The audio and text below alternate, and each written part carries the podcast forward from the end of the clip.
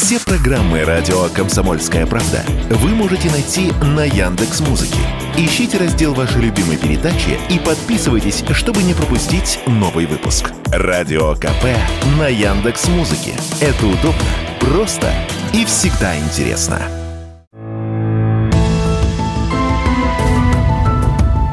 Медсовет. Все, что вы хотели знать о медицинских открытиях, новых лекарствах и даже врачебных тайнах. Здравствуйте, в студии Вероника Борисенкова. В эфире программа «Медсовет». Будем говорить о медицинских открытиях, новых лекарствах, врачебных тайнах. Узнаем последние новости из мира медицины, неизвестные факты об известных болезнях и, конечно, будем общаться с экспертами и врачами. Здоровые новости. В Минздраве объявили об обязательном переходе на электронные медкарты с 2024 года. По словам главы ведомства Михаила Мурашко, в противном случае специалисты не смогут собрать массивы данных. Он назвал причиной перехода формирования информационного ресурса, который позволит трансформировать здравоохранение. В России начнут проверять репродуктивное здоровье работников уже в следующем году. Проверка детородной функции будет предусмотрена в рамках диспансеризации. Этим будет заниматься клиника, с которой работодатель заключит договор по программе с отдельным тарифом ОМС. Случаи микоплазменной пневмонии регистрируются в России. Это та самая инфекция, вспышка которой недавно произошла в Китае. Симптомы у всех одинаковые. Высокая температура, озноб, образование узелков в легких, но нет кашля. Как говорят врачи, в России пандемия такой пневмонии маловероятна. Эта инфекция переносится легко, многие даже не замечают, что больны и переносят ее на ногах. Причиной большинства смертей среди занятого населения во всем мире назвали продолжительный рабочий день – более 55 часов в неделю. Это утверждает Всемирная организация здравоохранения и Международная организация труда. Я только спросить. Общаемся с известными медиками, учеными и медэкспертами.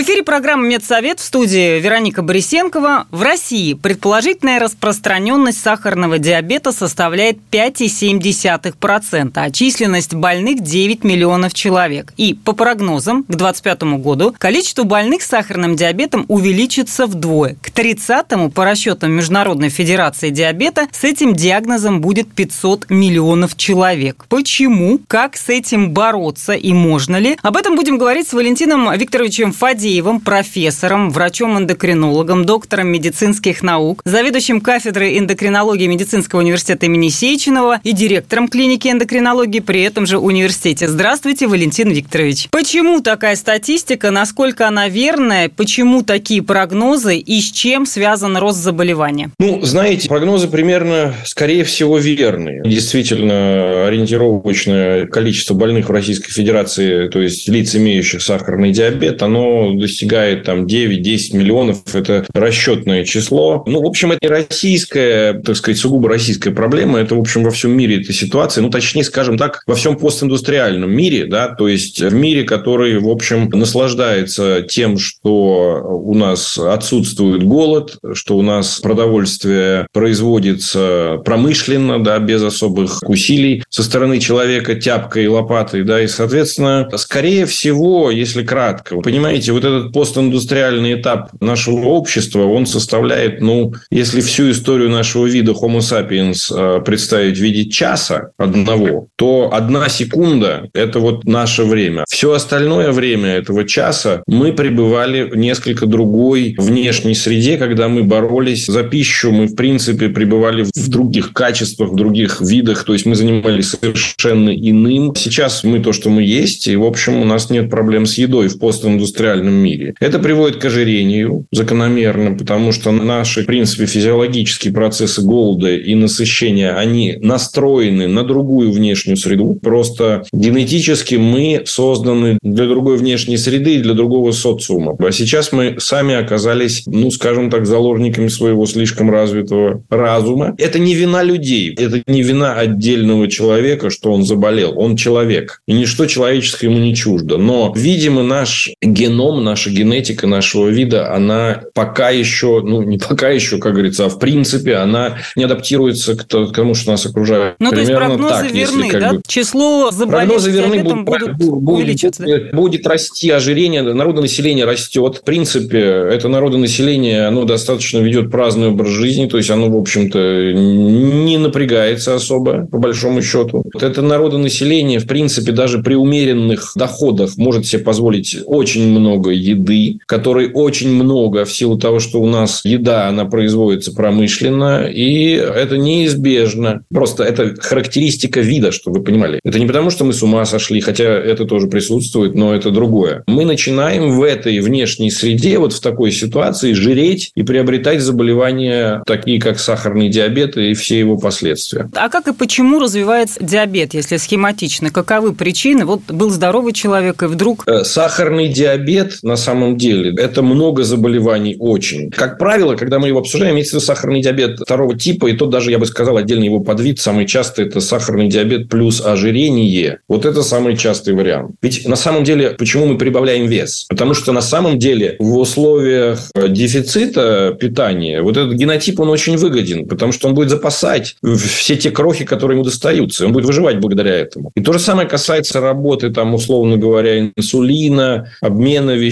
Но в наших условиях что происходит? Избыточный вес, он приводит к тому, что снижается чувствительность к инсулину, то есть нарушается продукция инсулина, нарушаются его эффекты, и автоматически нарушается и его продукция. И это приводит к тому, что повышается уровень глюкозы в крови. Ну, это очень упрощенно, но примерно так. То есть, как бы на фоне избыточного веса инсулин, его выработка и его эффекты нарушаются. Вот говорят еще наследственная предрасположенность. А вот она, кстати, Но я бы сказал, что она есть. Но вы понимаете, если Homo sapiens 10% людей, взрослых, заболевает в нынешних условиях диабетом, на мой взгляд, надо говорить о том, что у нас вид наш, люди как таковые, Homo sapiens, мы предрасположены к этому заболеванию. Но да, поэтому если у вас те, кто имеет да. проблемы с лишним весом, да, получается? По большей части, да. Вот я имею в виду вот этот вот самый частый вариант сахарного диабета, сочетающийся с избыточным весом. Я еще раз повторюсь, их много. А какие симптомы обычно сопровождают диабет? Как понять, что вдруг уже вот оно началось? Вы понимаете, э, дело в том, что симптомы есть, симптомы повышения сахара. Они, как правило, появляются при значительном повышении уровня глюкозы. Но, в принципе, этого ждать не стоит. Определение уровня глюкозы в крови очень простая история. Любой взрослый человек в 40 плюс периодически ему нужно определять уровень сахара, это очевидно. Вы только имейте в виду, что глюкометрам не стоит здесь доверять в полной мере, потому что это прибор для, уже для самоконтроля больных диабет. Лучше, кстати, можно померить, уж коль пойдете в лабораторию, есть такой показатель гликированный гемоглобин. Это показатель вот такой длительный, интегральный показатель уровня глюкозы за примерно 3 месяца. Но 40 плюс всем, если есть избыточный вес, то это абсолютно необходимо. Если есть гипертония или вообще сердечная какая-то патология, это необходимо 100% делать э, один раз как минимум в несколько лет. Это необходимо делать при любом, любой, любая госпитализация, либо любые какие-то там профилактические ситуации. То есть, для взрослых людей ждать, я даже не хочу рассказывать про эти симптомы, ждать их не надо. Но, увы, к сожалению, это проблема вот первичного звена медицинской помощи. И, увы, к сожалению, мы диабет диагностируем поздно, а начинаем лечить в среднем лет через 4-5 после того, как он реально развился. Но избавиться Потому от что... него возможно ли это уже диагноз такой пожизненный? Ну, если это манифестировал диабет, его можно контролировать. Как бы, знаете, как в Ветхом Завете. Как говорится, грех стоит на пороге твоем, но ты можешь владеть им. Но если это обменное расстройство произошло, то вот сделать так, чтобы, знаете, как насморк это прошло навсегда, этого не получится. Важная тема, как правильно питаться при диабете, какие продукты вообще исключать или очень ограничить? Если мы берем вот тот самый диабет второго типа с избытком веса, я бы сказал, что нужно питаться так, чтобы планомерно и медленно правильно снижать вес. Вот все, что нужно. Признак того, что человек, пациент с диабетом питается правильно, является то, что он будет терять 1-2 килограмма в месяц. Вариаций диет огромное количество. Если вы хотите короткую общую рекомендацию, надо питаться так, чтобы терять вес. Если вы вес не теряете, значит, вы питаетесь неправильно при диабете. Ну и сахар, сладости диабетикам как противопоказаны? Система запретов не работает. То есть сказать, что запрещено под страхом расстрела съесть там одно пирожное, нет. Вопрос количества. Обычно просто это потребляется тоннами, простите, по-другому не скажешь, что съедается пачки конфет в день. Вот это сказки про то, что там вот нельзя, да съешьте вы этот кусочек этого пастилы или кусочек торта. Но если вы обжираетесь, простите, как это обычно происходит. Может за... быть, тогда переходить на какие-то заменители сахара, фруктозы или это такие обманки? Нет, немножко правды тут есть, потому что как бы если это не калорийный сахарозаменитель, и человек ну, не может не подслащать, ну да. Но если это один кусочек там рафинада в день, это вообще это капля в море. Запрещать человеку нельзя, с ним надо находить общий язык. Результатом всех этих разговоров должен быть что? Вектор или тенденция к снижению веса. Надо убирать лишний вес. Ну, Поэтому... вы правы, с культурой потребления еды все-таки проблемы. Не знаю, у нас ли конкретно в стране или во всем мире. Вы знаете, это везде, и это зависит, конечно, от уровня образования, от уровня культурального. Вы сто процентов попали в яблочко, это очень сильно зависит от этого. Но понимаете, как бы, я еще раз хочу сказать, что мы люди, и ничего человеческое нам не чуждо. Я видел очень высоко организованных э, людей с очень высоким интеллектом, которые, как бы, в общем, любят покушать и, как говорится, приобретают сахарный диабет. Мы все-таки живые существа. У нас есть биология, и вот взаимоотношение с едой, оно концептуально для любого биологического вида. И вот оно у нас приобрело вот такие формы, понимаете, к сожалению. У вот. нас в гостях был Валентин Викторович Фадеев, профессор, врач-эндокринолог, доктор медицинских наук, заведующий кафедрой эндокринологии медицинского университета имени Сеченова и директор клиники эндокринологии при этом же университете. Говорили о диабете, причинах, последствиях, что можно, что нельзя при этом заболевании. И следите за культурой питания. Медсовет. Все, что вы хотели знать о медицинских открытиях, новых лекарствах и даже врачебных тайнах. В эфире программа «Медсовет» в студии Вероника Борисенкова. Говорим о медицинских открытиях, новых лекарствах, врачебных тайнах и в том числе узнаем много интересного из истории медицины. Медицинские истории – Отправляемся в прошлые века, чтобы узнать, как появлялись болезни и лекарства. Известный российский врач Сергей Боткин вошел в историю как гениальный клиницист. И считается, что он не поставил ни одного неверного диагноза. Впрочем, один все же был, и он стоил доктору жизни – Боткин родился в 1832 году в семье зажиточных московских чаеторговцев. Все были уверены, что он продолжит семейное дело и тоже станет торговать китайским чаем. Но все пошло не так. У маленького Сережи не так хорошо шли дела с учебой. Говорят, что к 9 годам он еле-еле научился складывать из букв слова и не умел читать. Но у мальчика вскоре неожиданно открылись математические способности. Его отдали в частный пансион, откуда ему открывался прямой путь в Московский университет университет. Но буквально перед поступлением выходит царский указ, ограничивающий набор студентов. Только представителям дворянства давали путь к знаниям. Исключение сделали для единственного, самого непопулярного факультета – медицинского. Именно туда и поступает юный Боткин. Получается, что доктором, по сути, он стал случайно, но медицину полюбил. После окончания университета Боткин хотел стать хирургом, однако помешала сильная близорукость, поэтому пришлось выбрать терапию. Боткин продолжил учиться врачебному делу в Германии, Англии, Франции, Австрии. Там он активно практиковал. Постепенно складывался врачебный метод Боткина. Никаких канонов, никаких универсальных закономерностей. Каждый организм уникален, важно найти к нему подход. И все получится, болезнь отступит.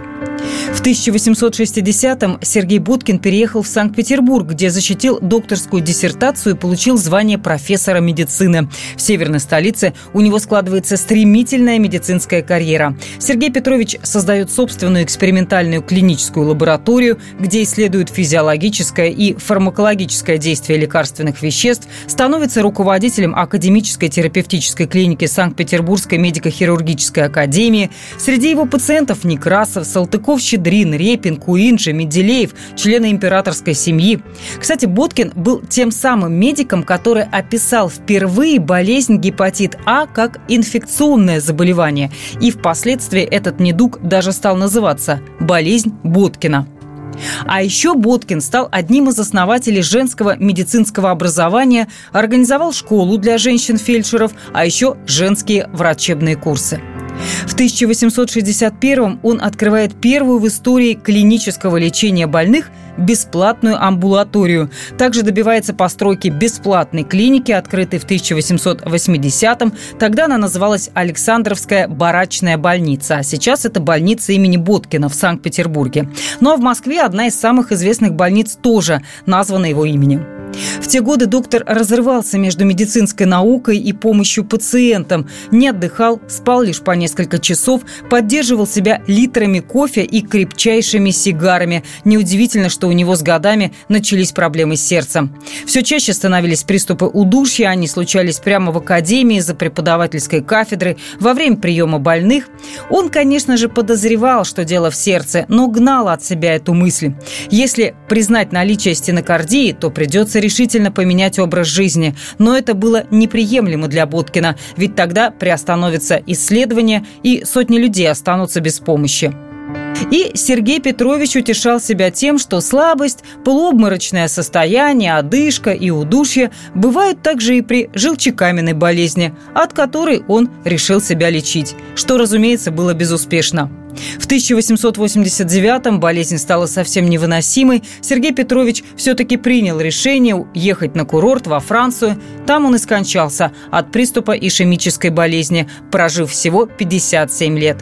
Это был единственный неправильный диагноз, поставленный доктором Боткиным. Кстати, сын Боткина, Евгений, тоже стал врачом, причем известным. Он был личным лейб-медиком Николая II и был расстрелян вместе с царской семьей в 1918 году. Говорит, что за первую половину этого года в России произошло свыше 800 нападений пациентов на медицинских сотрудников. При этом, как утверждают эксперты, никакой особой защиты у врачей от дебаширов нет. Почему проблема нападения на медиков в России так актуальна и что с этим делать, выяснял Егор Волгин. В России вновь вернулись к обсуждению проблемы безопасности медицинских работников. Причиной послужило очередное нападение пациента. Медсестра из Краевой клинической больницы Барнаула Анастасия пришла в палату к своим подопечным и увидела, как один из мужчин, который должен был быть привязан к кровати, каким-то образом освободился. Он пошел в кабинет приемного покоя и попытался открыть там окно. Когда девушка предложила ему вернуться в палату, пациент схватил ее за горло, начал душить, а затем повалил на пол и вырвал клок волос. Однако спустя два месяца проверка проверка по делу продолжается, а следствие заключило, что вреда здоровью медика причинено не было. Как рассказали представители сферы здравоохранения, проблема нападения на медицинских сотрудников очень серьезная. Официальную статистику таких актов агрессии начали собирать только в этом году. За первое полугодие их уже насчиталось чуть меньше тысячи. Как и рассказал радио «Комсомольская правда», сопредседатель Общероссийского профсоюза работников здравоохранения «Действия» Андрей Коновал, особой защиты у медиков от агрессивных пациентов нет. Только в ноябре было около двух десятков нападений на медицинских работников. Чаще всего нападают люди, находящиеся в алкогольном опьянении. Тема крайне актуальная. Особенно серьезная ситуация в отношении работников скорой помощи, которые выезжают на вызовы, в том числе неблагополучные там квартиры, районы. И какой-то особой защиты-то у них ведь нет. Бригада сейчас состоит из двух человек. Часто она просто не укомплектована вторым медицинским работником. И в такую квартиру там может заходить просто девушка, которая недавно окончила медицинское там училище. В 2016 году Минздрав начал готовить законопроект, по которому нападение на медицинского сотрудника являлось бы отягчающим обстоятельством. Но в итоге все превратилось в изменение в Уголовный кодекс, по которому человек может получить более серьезное обвинение только в том случае, если избитый им медик не сможет оказать помощь пациенту. И это нужно менять, уверен Андрей Коновал сожалению, вопрос о реальных мерах повышения безопасности не решается десятилетиями. Одна из таких мер, мы полагаем, это все-таки э, введение особой специальной ответственности уголовной за нападение на медицинского работника, вне зависимости от того, серьезный там вред или легкий вред здоровью. Сам факт, что он подвергся нападению, должен влечь за собой уголовную ответственность. Иначе мы с этой проблемой не разберемся. Согласно статистике, более половины медицинских работников уверены, что в России негативно относятся к врачам, а среди сотрудников скорой помощи в той или иной степени подвергались нападению почти 100% медработников. Егор Волгин, радио «Комсомольская правда».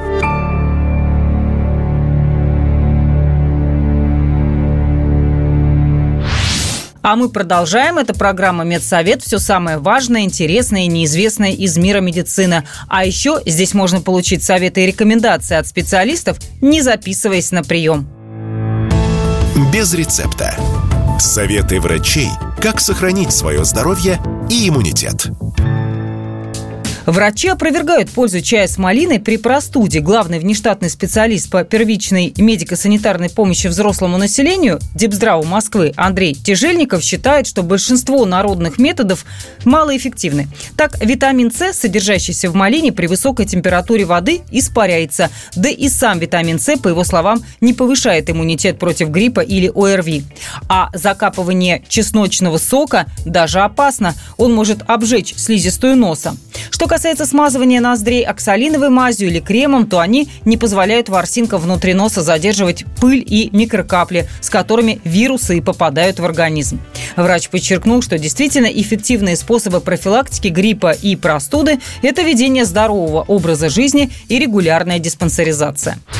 Эксперты перечислили лучшие способы борьбы с болью в горле. Специалисты пришли к выводу, что полоскание горла зеленым чаем значительно облегчает неприятные ощущения, а мед и лимонный сок оказывает отличное антибактериальное действие против инфекций верхних дыхательных путей. Как поднять гемоглобин без мяса? Вопрос особенно интересен тем, кто не употребляет много белковой пищи, ест мясо нерегулярно или вовсе вегетарианец. К продуктам, богатым железом, а значит повышающим уровень гемоглобина, относятся отруби, пшеничная каша, абрикосы, курага, горький шоколад, зеленые яблоки, зерновой хлеб, свекла, бобовый, миндаль, гранаты, сливы, изюм, горох, томатный сок, арахисовое масло. Ну а вот, например, несколько готовых рецептов. Заготовить такую смесь. Стакан грецких орехов и стакан сырой гречневой крупы перемолоть, добавить стакан меда, все перемешать, каждый день есть по столовой ложке. Или 100 мл свежевыжатого свекольного сока, 100 мл морковного перемешать и пить. Поднимает гемоглобин буквально за два дня. С вами была Вероника Борисенкова. Не болейте и будьте здоровы! Медсовет. Все, что вы хотели знать о медицинских открытиях, новых лекарствах и даже врачебных тайнах.